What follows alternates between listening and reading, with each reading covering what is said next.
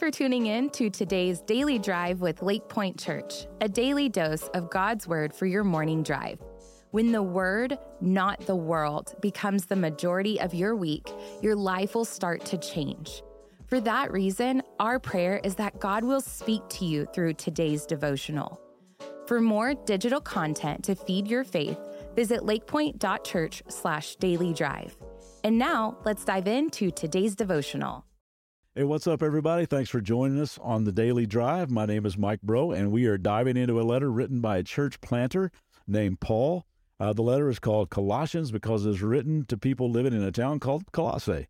And nothing impressive about the city, but their church was super impressive. They're really trying to make a difference, so Paul writes them this letter to encourage them in their new walk with Jesus. And as we've said all along, even though it was written in the first century, it was written to us. And we're in chapter three today. And remember, uh, there, there there were originally no chapter divisions. This is a letter written and read as such. So just because you move on to the next chapter doesn't mean that Paul is saying, you know, like Forrest Gump, that's all I have to say about that, and now on to something different. It it all flows together. And we talked about how this is a letter all about new life, uh, kind of telling them that what walking with, with Jesus looks like. You know, one of the terms that got tossed around during the pandemic as we wondered about the future was that term new normal. You know, will masks and social distancing be the new normal? Will periodic lockdowns and quarantines be the new normal? Will business conversation and church online, will that be the new normal? Will we ever hug each other again? Will we ever shake hands again? What, what's going to be our new normal? Well, the Bible tells us that if anyone comes to Christ, the old is gone and the new has come. There is a new normal, and that new normal is radically new. So in this letter, Paul shares what this new normal looks like. And the first couple of chapters we've already trekked through are all about who Jesus is and what he has done for us. We've seen that God's plan for saving us, redeeming us, rescuing us, transforming us, and bringing us home with him someday is a Jesus plus nothing plan. He is enough. We are made complete in Jesus, and he is alive in us. And now we get to chapter three. And he begins to describe how this new normal, this new life, what it looks like. So let's just dig into chapter three for a little while. If you got a Bible that you're using or an app that you use, you can look at the verses. If not, just go back and read it later. Paul starts with a since then, or a therefore. And remember, a rule of thumb for Bible studies, when you see a therefore, go back and see what it's there for. I know, pretty genius. But it always helps me not just to plow ahead, but to look back at what was previously said.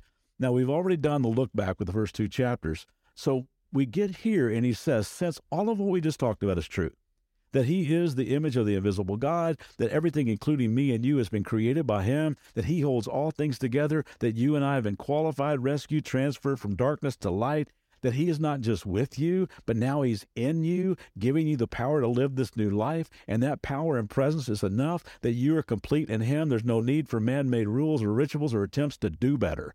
It's all about the one who moves inside of us so that we can become better. So Paul gets here and he says, therefore, since all of that is true, since you've been raised to new life with Christ, set your sights on the realities of heaven, where Christ sits at the place of honor at God's right hand. Think about the things of heaven, not the things of earth. In other words, he's saying, man, don't live with your eyes to the ground all the time, just grinding away, doing the same old things everybody else does, trying to grab the most stuff, trying to get the most fame, the most followers, the most likes. Your new life is so much more than that. It's not about temporary stuff of this world. It's not about making a name for yourself.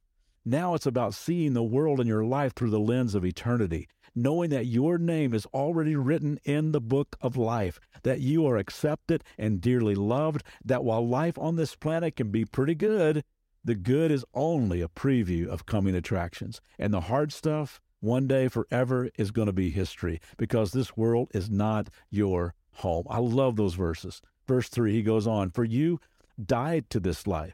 You have a new normal. You no longer just go with the cultural flow. Man, you're you're headed upstream toward the source of all life. Your real life is hidden with Christ in God. And when Christ, who is your life, I love that, when Christ, who is your life, is revealed to the whole world, you will share in all of its glory. Paul's saying it's going to happen. It's going to happen.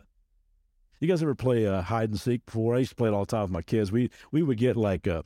Uh, Nerf guns and Nerf bow and arrows, and the kids would go hide somewhere in the in the house in, in the dark, and I would walk through. We couldn't turn on any lights, and I would walk through the house and play hide and seek. We we, we have so many great memories about, about playing hide and seek together. And I like that phrase that Paul uses, hidden with Christ.